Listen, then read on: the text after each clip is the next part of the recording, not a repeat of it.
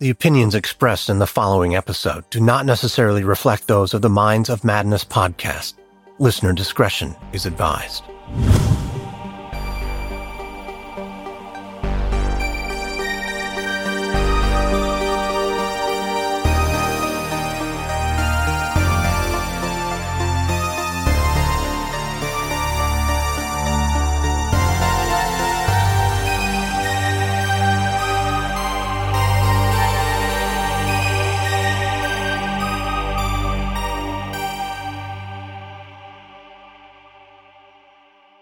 In 2012, David Kroupa was working as a mechanic and enjoying life as a bachelor when his life was suddenly turned upside down after a few visits to a dating website. David had no idea he'd become the deadly obsession of a woman with predatory focus, unwilling to let anything stand in her way. Join me now as we take a look into a case of an eligible bachelor thrown into the middle of a missing persons case you'll learn how dangerous playing the field can be and just how far a disturbed woman was willing to go to get what she wanted.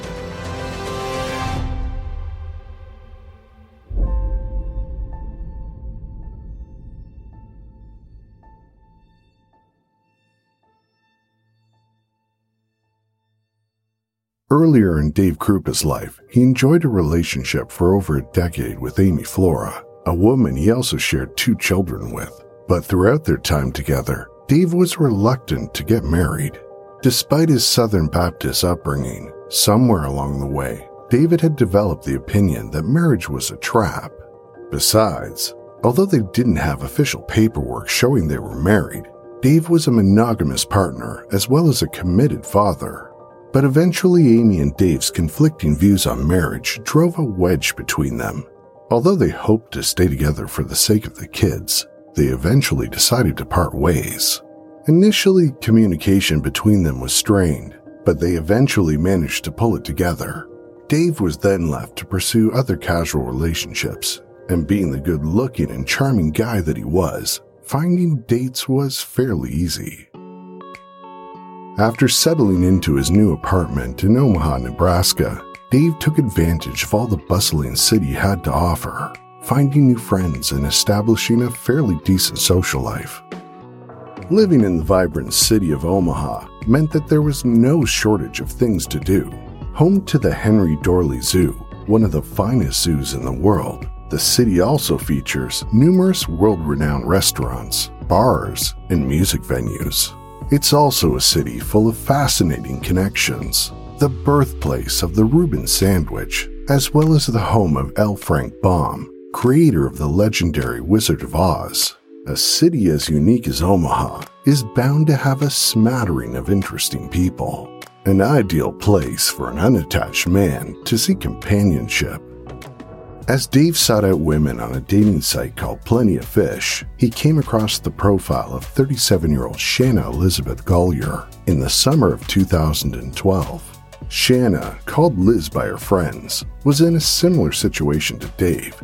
Single, with two kids, priding herself on being a no strings party girl. According to Liz, she was far too busy with her cleaning business, children, and pets to commit to anything serious, which suited Dave just fine. After interacting online, Dave and Liz decided to finally meet in person at a local 24 hour restaurant called Perkins, and by their fifth date, the relationship had become sexual. Although Dave found Liz attractive and somewhat exciting, he knew he could never settle down with her because their conversations were never particularly deep or meaningful. As Dave continued browsing through the dating website, he also began to notice Liz becoming more and more attached in fact, Liz would often ask what he'd been doing the night before and would inquire about who he'd seen. Hoping to keep Dave's focus on her, Liz attempted to spice things up in the bedroom, showing up unannounced at his home right before he was about to go out on a date with another woman. She'd then initiate a sexual encounter, and for a time, that tactic seemed to work for her. But by the third time, Dave finally caught on to Liz. He knew she was just trying to distract him. In very short order, Liz had gone from not wanting to be in a committed relationship to falling head over heels in love with Dave. In fact, it was more like an obsession. Liz began making it abundantly clear she wanted Dave to be in an exclusive relationship with her and did everything in her power to try and convince him. But Dave continued to make it very clear he wasn't interested, telling Liz, You can be here or not. Your call but I'm going to do what I'm going to do. He even tried to convince her to start seeing other people, which she refused to do. What Dave didn't realize was that Liz was already in what was supposed to be an exclusive relationship with a man named Todd Butterbaugh, a relationship that had started two years prior. But Liz carried on pretending to only have eyes for Dave, soon expressing her disapproval, with Dave even seeing his kids who were living with their mom, Amy, about 20 minutes outside of Omaha. Whenever Dave returned from one of his visits, Liz would be irritated he left her in the lurch, making comments like, I see you spent a lot of time with Amy. As time went on, Dave became annoyed by Liz's nagging and would abruptly break things off with her, only for Liz to spark things up again a few weeks later. After nearly a year of seeing each other off and on, Dave was beginning to grow weary of Liz's clingy nature, but kept putting off dumping her to spare her feelings. By September of 2012, Liz was getting desperate. She needed to change her approach if she was going to convince Dave to be exclusive with her. That's when she started pushing him to commit to a four week stint without seeing anyone else. In her mind, she thought if she could get Dave to focus on only her for a solid month, he'd realize he needed to be with her and only her. Soon, long winded emails and texts about a proposal started blowing up Dave's inbox, but Dave remained firm. He didn't want to be in a serious relationship, and especially not with her. Then one day, while Dave was working at the auto shop, a woman came in looking to get repairs done on her Ford Explorer. The woman's name was Cari Farver, and Dave was immediately attracted to her. But Dave resisted the urge to get chatty with Cari and kept things professional. However, Cari never completely left Dave's thoughts, and he remained curious about her long after she left. With the drama of Liz still going on in the background, Dave continued to frequent the dating website, looking for other possible matches. Then one night, while browsing the endless pool of potential women, his eyes caught sight of one in particular. It was Cari. There she was on the same dating site. He could hardly believe it. Unable to help himself, Dave immediately sent her a message, which she responded to instantly. Over the next two weeks, the pair chatted online, soon discovering there was a definite spark. The next time they met face to face was when Cari brought her vehicle back into the shop for repairs. But this time, Dave wasn't about to let his professionalism get in the way, and he exchanged phone numbers with Cari on the spot. Not long after, they made arrangements to meet up for dinner at an Applebee's in Omaha's Oakview Mall. That night, the conversation flowed as easily as the drinks they ordered, and Dave quickly found himself enraptured by the fun, witty, and attractive woman who matched his quips and laughed at his humor. 37 year old Cari Farver worked as a computer programmer and had been divorced twice. She had a teenage son named Maxwell, who she lived with in Macedonia, Iowa, a town located about 30 miles east of Omaha. Dave was having the time of his life with Cari, and not even the flurry of angry text messages coming in from Liz could throw him off. Liz was demanding to know where Dave was, to which he simply replied he was on a date and would talk to her later. As Dave muted his phone and focused all of his attention on getting to know Cari, he soon discovered she had a lot going for her. She seemed perfect. After dinner, Dave invited Cari back to his apartment, but soon after arriving, Liz started blowing up Dave's phone again while incessantly ringing his apartment's security bell. Liz insisted she needed to get her things right then and there. Reluctantly, Dave informed Cari of the situation and asked if they could meet up later. As she walked out of the doors of his apartment building, Liz passed by without acknowledging her. Instead, she rushed up the stairs straight into Dave's place to gather her things. After Liz left, Dave drove to Cari's home in Macedonia, and the pair spent the night together. Soon, Liz's outbursts became a mere annoyance for Dave as he focused much of his attention on Cari. Throughout the coming weeks, Cari and Dave began spending more time with each other, with Cari often sleeping over at his place after work to save her from the long commutes back home. On November 10, 2012, Cari was shocked to find someone had vandalized her Explorer with spray paint while it was parked in Macedonia. At the same time, she received a Facebook friend request from an account she didn't recognize. On November 13, 2012, Dave got himself ready for work while Cari sat on the couch in pajamas, her computer and work documents scattered around her. Cari had spent the night again, and after work, the pair looked forward to meeting up. Cari had been assigned a big project, which meant she needed to work long hours. She planned to stay at Dave's that week and made arrangements for her son to stay with her mother. At around 10:30 a.m. that same day, Dave received a text from Cari's phone. When he picked up his phone to read the message, he was startled to see what it said. Cari was asking if they could move in together. He'd just gone through the same thing with Liz. Now Cari? Caught up with work and frustrated, Dave responded back with a single word no. Then suddenly another text came flying in. Fine. I hate you. I'm dating someone else. I don't want to see you anymore. Go away. Confused, but too busy to deal with it in that moment, Dave got back to work and ignored his phone for the rest of the day. When he got home that evening, he found no sign of Cari. She and all her belongings were gone, and she'd also unfriended him on Facebook. Dave couldn't help but feel a bit baffled by Cari's sudden change of heart. What in the world could have set her off like that? Was she just another crazy, clinging woman? Dave decided to write it off as a dodged bullet, regretting Cari had apparently been too good to be true. For Dave, it was just another stone in the road, but for Cari's mother, Nancy, the situation was worrisome. Two days had gone by, and Cari hadn't called, not even to check on her son. Cari also never showed up for work, leaving both her family and coworkers concerned. When Nancy finally received a text from Cari's phone, it said she was moving to Kansas for a higher paying job. Nancy was shocked. Not only had Cari loved the job she had, her half brother's wedding was coming up that weekend. Nancy and her ex husband, Cari's father Dennis, all planned to attend the wedding together, an event that held extra significance because it would probably be the last time together with Cari's father, who had been diagnosed with terminal cancer. Nancy couldn't believe Cari would ever choose to miss such an important moment, not only in her brother's life, but her dad's as well. But as the big day rolled around, Cari still hadn't called and didn't show up. She also missed her best friend's baby shower a few days later, an event she was actually supposed to host.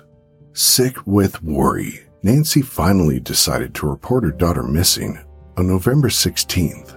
But after she explained to police that her daughter suffered from anxiety and bipolar disorder, authorities initially believed Cari had gone off the deep end and simply ran off. But Nancy wasn't convinced. Her instincts as a mother told her differently, and she worried Cari could be in serious danger.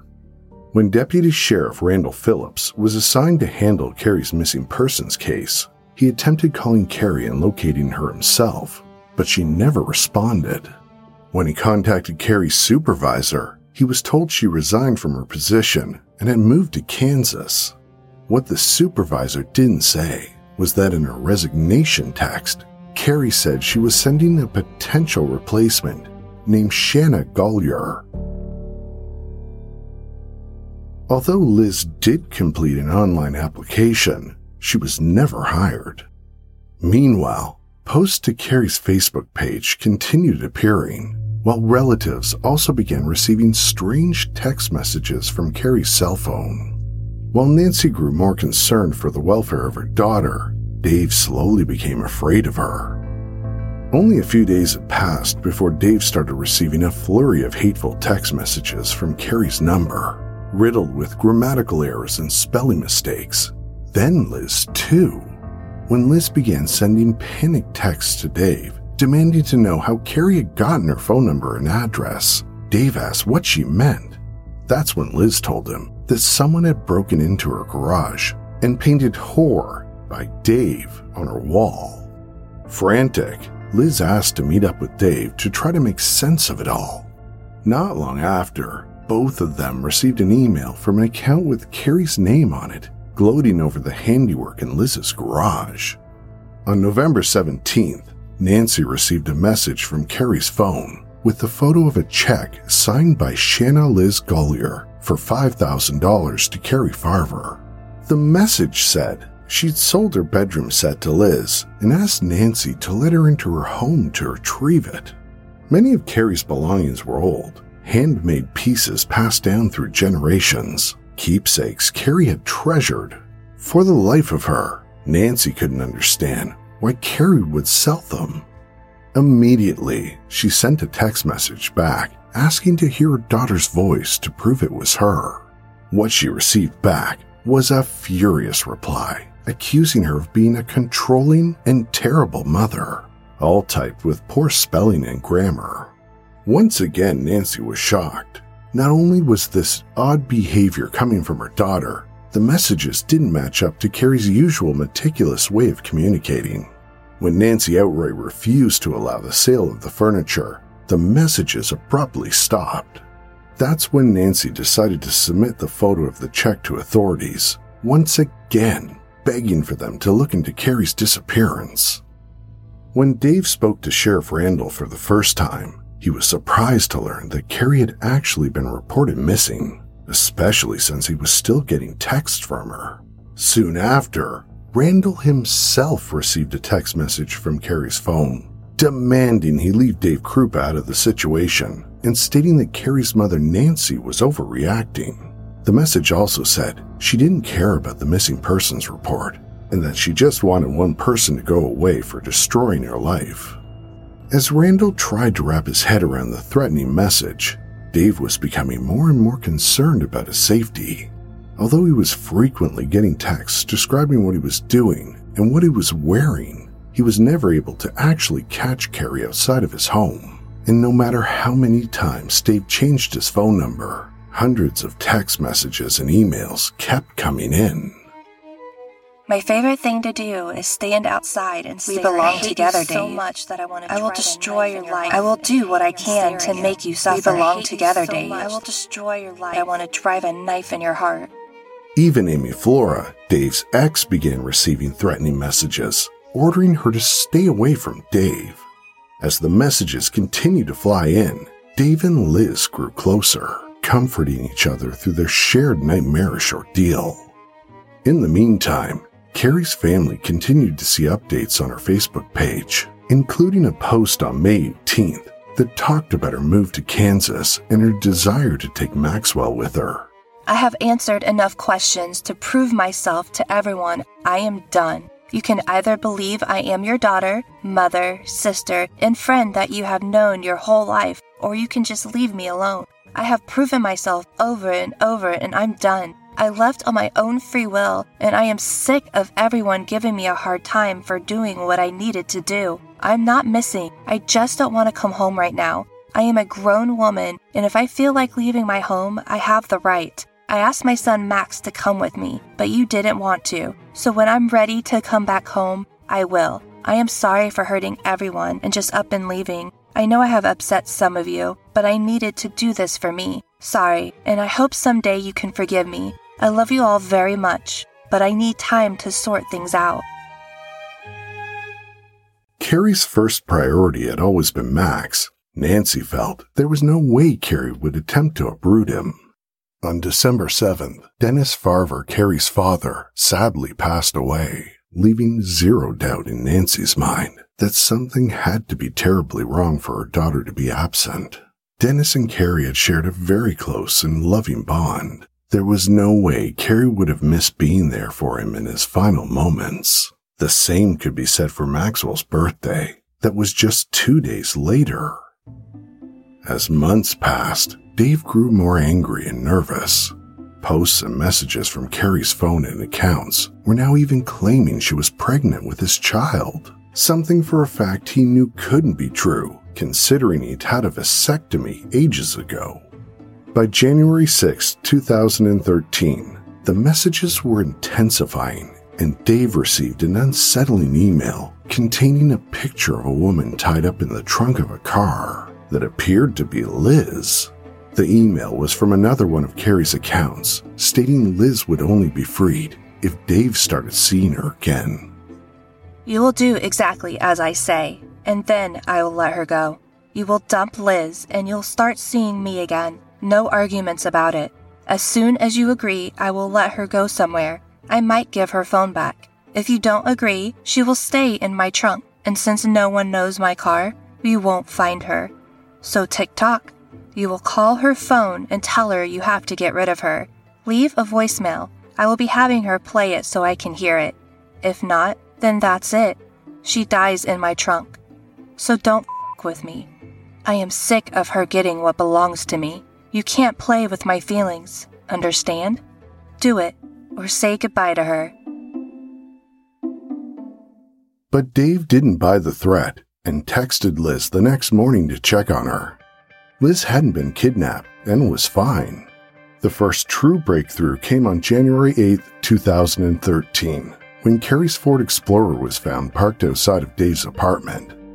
Little evidence besides a single fingerprint could be found, and it couldn't be matched to anyone in the system. Strangely, the car was surprisingly clean and well kept for what was now considered either abandoned or stolen. Dave and Liz agreed to allow police to have all the hostile messages downloaded from their phones, which by that point was literally in the thousands.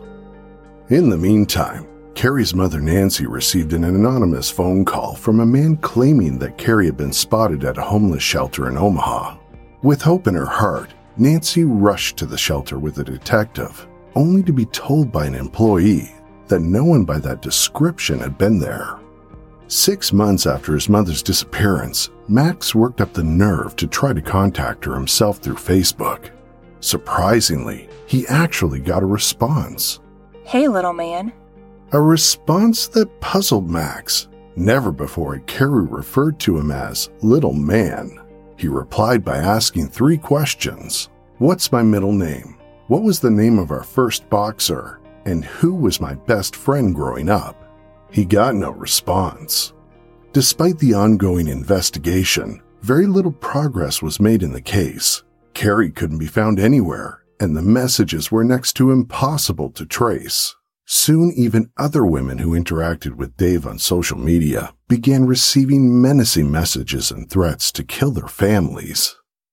On August 17, 2013, the case reached a boiling point when Liz's residence was set ablaze.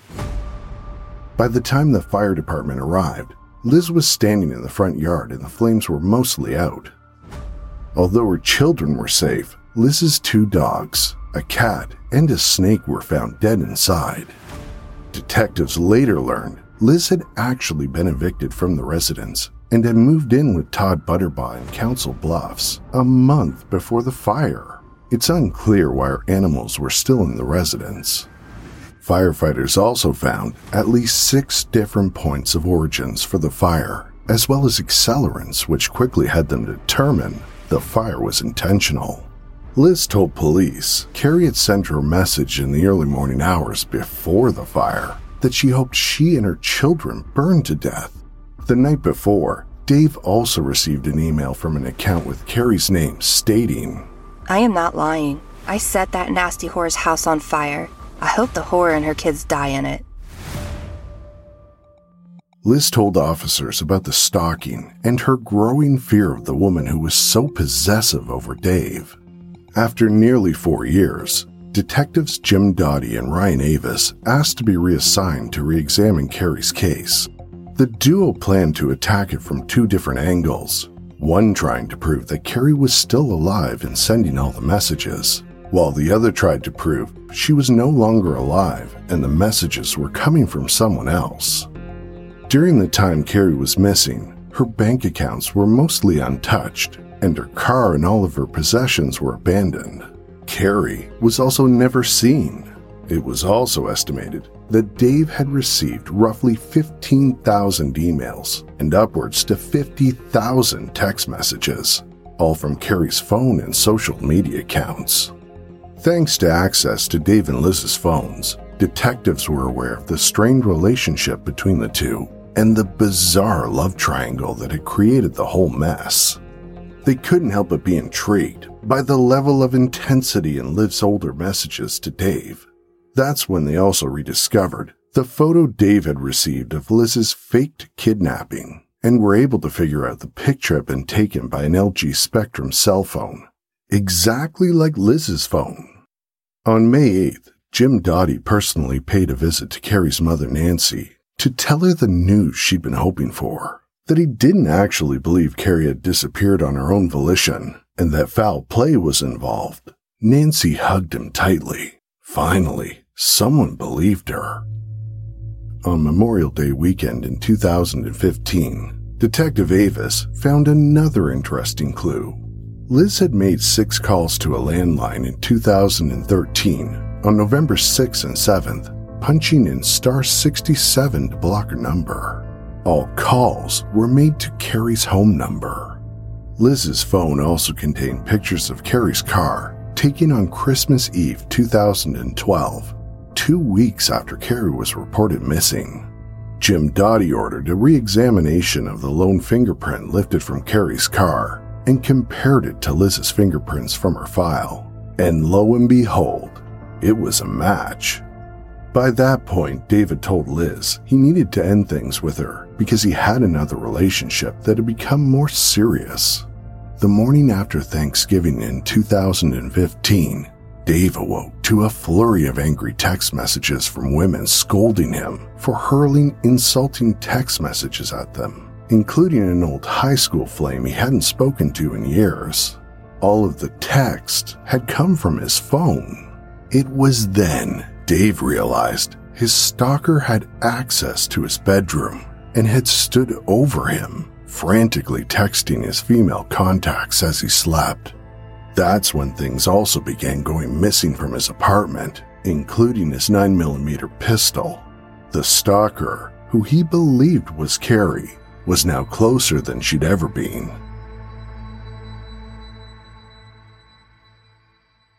Ryan Avis and Jim Doty had decided they needed to speak with Liz, but before they could set up a time, she suddenly appeared at the station on December 4th, 2015. She was there to file harassment charges against Amy Flora, the mother of Dave's children. Apparently, she'd suddenly began receiving threatening messages, now from Amy. Playing dumb, Detective Avis pretended he knew nothing about Cari Farver, Amy Flora, or Dave Kroupa. Who's your ex-boyfriend? Dave Kroupa. Dave Kroupa? R O U P A. And he has kids with Amy Flora. Not even two days after he broke up, his apartment was broken into and his gun was stolen. So I, I told the police officer I was kind of worried that since she has the key to his apartment, like I said, they only dated for two weeks, and I don't understand why a person would still be stalking him almost three years later. Cari and Dave dated for two weeks, Mm-hmm. And she. Supposedly is the one stalking for three three years. Wow.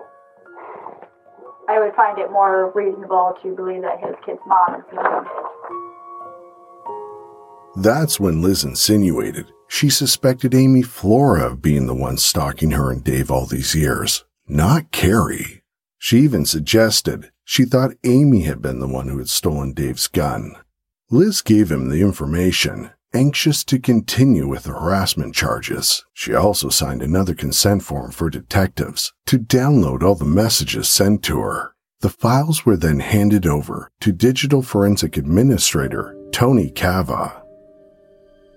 On December 5th, 2015, a 911 operator received a frantic call from a woman in Big Lake Park. The woman was Liz Golyar, and she was screaming she'd been shot in the leg by a female assailant, and she was bleeding badly. 911, what's the address of your emergency? I've been shot in the leg. Oh, my I feel like it's filled with blood. Oh, Jesus. The assailant still nearby? I don't think so. They took off running. Do you know what she looked like at all? No, she's behind me. When Liz was found by paramedics, she was pale and disoriented, but surprisingly able to clearly identify the perpetrator as Amy Flora. When authorities rushed to confront Amy at her home, she was brought in for questioning and asked to submit to a lie detector test. Terrified and nervous, Amy failed the test while investigators aggressively pushed for answers. After talking to neighbors, detectives were able to confirm Amy had been home all evening with her infant son and was finally released.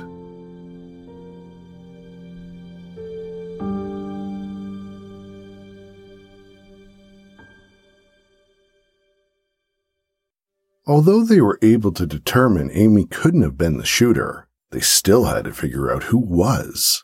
But before they could get an answer to that burning question, detectives requested consent again from both Liz and Dave to download the contents of their phones. From Dave's phone, they discovered that many of the emails he'd received from Cari's accounts had been sent from Todd Butterbaugh's IP address. On Liz's phone, they found deleted files and burner email accounts in Cari Farver's name, used to send hundreds of messages and threats to both herself and Dave. Upon this discovery, search warrants were immediately sent to nearly a dozen social media sites where profiles have been used under Cari's name. A total of 3,000 hours were put in to examining all the uncovered evidence. This case was beginning to become far too bizarre to even comprehend. Two weeks after Liz's 911 call, Jim invited her to his office on December 14, 2015. He told her that remains had been found and that they believed they were Cari's. But none of it was true. Detectives were just trying to get Liz talking. The case is regarding uh, Cari Farver. Are you familiar with her? Barely even know her. Yeah, yeah. Ran into her one time. Okay, okay. Just bypassing her, going into Dave's apartment to pick up my stuff. We've got a pretty significant break in the case. Okay. Okay. Um, there have some, been some remains that have been located. Okay. The initial indication is that these remains are Cari. Okay. Okay. Is there anyone that you think would want to hurt Cari? I didn't know her long enough to know if anybody wanted to hurt her. She was with him for 12 years. And she still goes in and out of his life all the time. So. Yeah. so you think she could have been a person that did some of that stuff to I, you? I'm just saying, as a, another person who would be possessive of Dave, it would be her.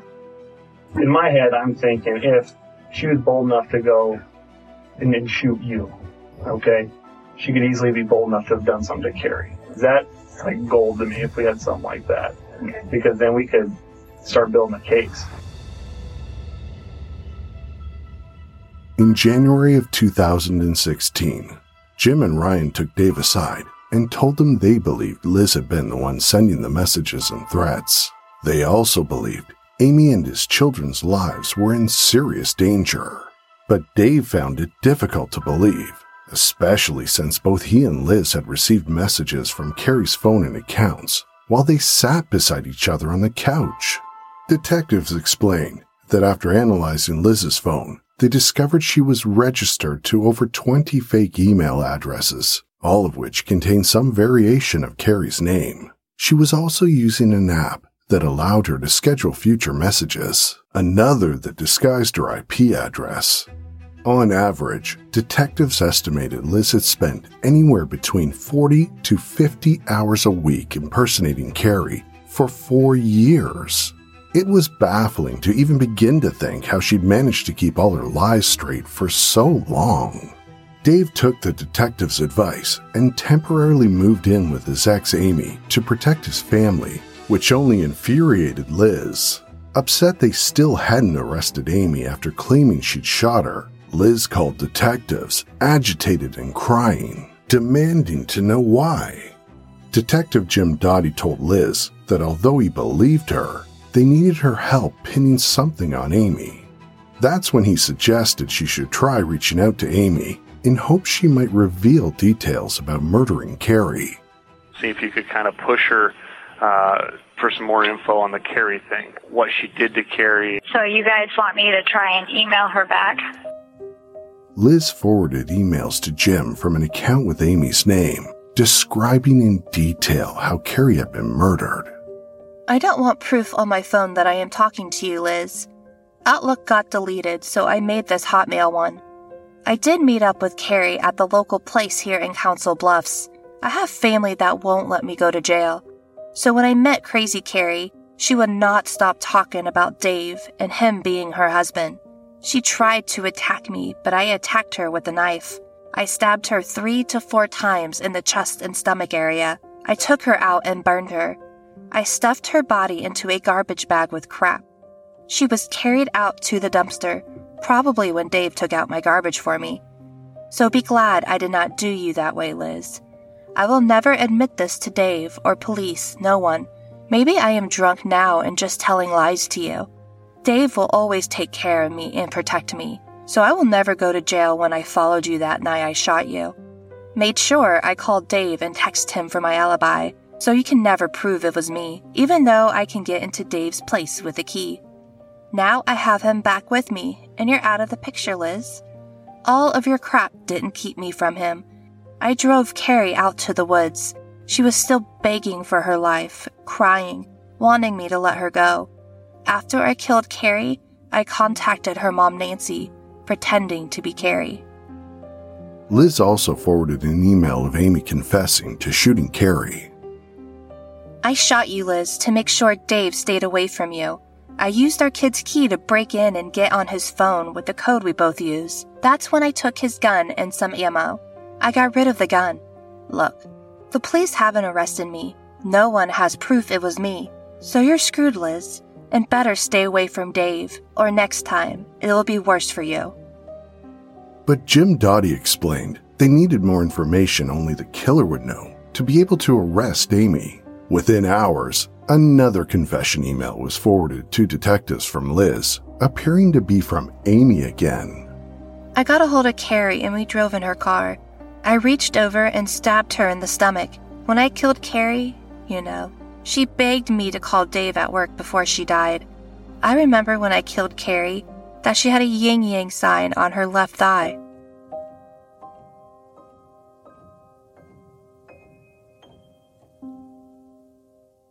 Because the murder had likely taken place within Omaha city boundaries, cold case homicide detective Dave Schneider was brought on board. But he needed a reason to get Liz into their office. A few ticket violations was enough. But once Liz was at the sheriff's office, Schneider told her point blank the real reason she was there. The reason why you're in this chair right now today is because you have a lot of questions that you need to answer for. Um, her phone was at your house right after she disappeared. And I want to ask you how you can explain that to me, please. She's never been to my house. Your fingerprints are inside her vehicle. How would your fingerprints be inside her vehicle? I don't know, because I've never been in her car. You drove her car. No, I didn't. I've never been inside her car. I've never even been around her car. Ever. Your fingerprints are in there. No, I haven't. For years and years, people have been um, sending emails under Cari's fictitious accounts. The IP addresses show up to whose house? Your house. From no, your they're not. house. And I'm not going to be accused of something that I didn't do. While Liz was denying even having internet, detectives Doty and Avis were in the midst of securing a search warrant for her home. Once inside her apartment, detectives located several of Cari's belongings, including a digital camera and camcorder. The camcorder contained a video Cari recorded about her car being vandalized a few days before she went missing. Meanwhile, the blood from Cari's Explorer was matched with her existing DNA. Sadly, it came back as hers. They now knew that Cari had in fact been murdered in her car and were pretty certain Liz was the killer. On December 22nd, Liz was arrested for first degree murder but without a body, the case would be hard to prove. Liz's bail was set for $5 million, and her trial set for May 2017. Miraculously, just before Liz's trial went to court, Dave remembered a tablet he had in storage, which he turned over to investigators. On the SD card, they uncovered a veritable goldmine of information, including deleted photos of a human foot with a tattoo, a Chinese symbol for the word mother, identical to the tattoo Cari's family confirmed she had on her foot. During Liz's trial, her seasoned attorney argued that without a body, there was no proof of a murder. Prosecution called Dave Kroupa to the stand to read just a few of the texts and emails Liz wrote to any woman who dared to get close to him. I'll kill her. She stole my heart. She broke my dream. She stole my future when she took you away from me. That will die. Did you ever hear Cari Farver's voice? Negative. Did you ever see her in person? Negative. So all the times you went looking for her around your apartment building and had everybody else looking for her, you never actually saw her. If I had, this been over a long time ago. The photo of the foot recovered from the SD card was also shown during the trial, determined by a forensic analyst to be a foot in a state of decay. These are trophy pictures. And then they, they memorialize the heinous acts as if it were some kind of an accomplishment for her. However, the defense continued to argue there was still not enough evidence to prove there had even been a murder. Can you say that that was uh, uh, an image of a body part of a victim who was stabbed to death? That doesn't tell us the cause of death. That doesn't say the manner of death. And, Judge, those are what you need in a murder case. However, the evidence on the prosecution side was still very strong. In spite of the crucial lack of remains, they remained confident in their accusations. This was such a convoluted, complicated, extensive scheme to intercept Cari Farver, murder her, and dispose of her body. It included the defendant even making police reports claiming she was the victim uh, of crimes Cari Farver perpetrated on her. Judge Timothy Burns heard both sides of the case and on May 24, 2017, made it clear what he thought had happened to Cari Farver. Cari Farver did not voluntarily disappear and drop off the face of the earth. Very sadly, she was murdered. The judge found Shanna Liz Golyar guilty on all charges, including the premeditated first degree murder of Cari Farver. She was then sentenced to life in prison at the Nebraska Correctional Center for Women in York, Nebraska. All this despite Liz never revealing where Cari's remains were. Since then, Liz made another appeal, which was denied in 2018. The extremes Liz went to in order to secure a relationship with Dave Kroupa had many people wondering about her past. Was this something she'd done before? How did she become such an obsessive person? Talented author Leslie Rule discovered Liz spent the better part of her childhood bouncing around in the foster care system in Michigan. That was after her mother died in a fatal car accident. Although her father was still alive, he was abusive and unable to care for Liz and her brother. Eventually, Liz was placed with a couple named Ronald and Teresa Golyar in Battle Creek, Michigan. The Golyars were the ones to give Liz her middle name, Elizabeth. When Liz was 18, she gave birth to her first child, Cody, with her boyfriend at the time, Glenn Herr. Sadly, Glenn later shook their infant son to death and was sentenced to 8 to 25 years in prison. In a desperate bid for a fresh start, Liz moved to Omaha, Nebraska. But as you've come to learn, Liz was destructive with her second chance at a new beginning, her future now secured behind bars. In this bizarre case with all its twists and turns, fake profiles, and a multitude of lies, it's easy to get distracted from what is actually reality, and that is that Cari Farver's life was ripped away from her and her family. She's got a life sentence now, but she also gave everybody else that loved Cari a life sentence. She took Cari's life. She gave my grandson a life sentence of not having his mother there, and all of the people that love her we have to live with the nightmare that we have lived with for so long. For Cari Farver, justice may have been served in a small way, but without a body to lay to rest, closure will never fully find her heartbroken family. Though their lives were shattered with her disappearance and ultimate death, they continued to carry on the memory of Cari, a loyal friend, a loving daughter, a devoted mother. When asked how she wanted her daughter to be remembered, Nancy told ABC News she wanted Cari to be remembered as the fun loving, talented, smart woman that she was. If I could talk to you, Cari, right now, Nancy said, I'd say I love you. I'm so glad that you're in my life. You have a beautiful son who's got a wonderful life coming, and I miss you terribly.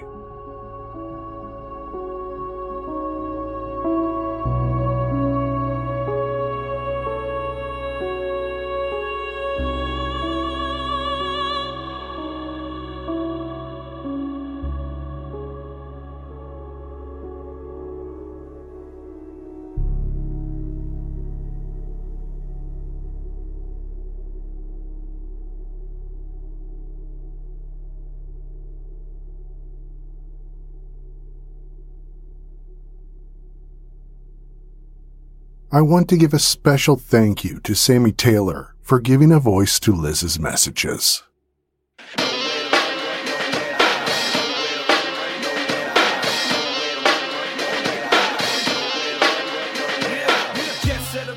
The Minds of Madness can be found on Apple Podcasts, Spotify, Stitcher, TuneIn, Google Play, and all other podcast platforms. Ad free episodes of this show are available on Stitcher Premium.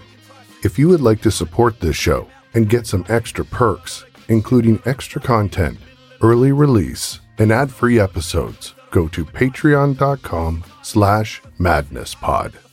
You can find our website by going to mindsofmadnesspodcast.com. To find us on Facebook and Instagram, search The Minds of Madness, and on Twitter using the handle at Madness Pod. And finally, the closing track, Feel the Madness, is provided by The Funkoars. You can find them at the record label's website by going to goldenerarecords.com.au slash G E. pen of mine. I can feel. Someone standing at my door. I hope they can't get in cause I'm not prepared to run. I can feel the madness. Someone standing at my door. I hope they can't get in cause I'm not prepared to run.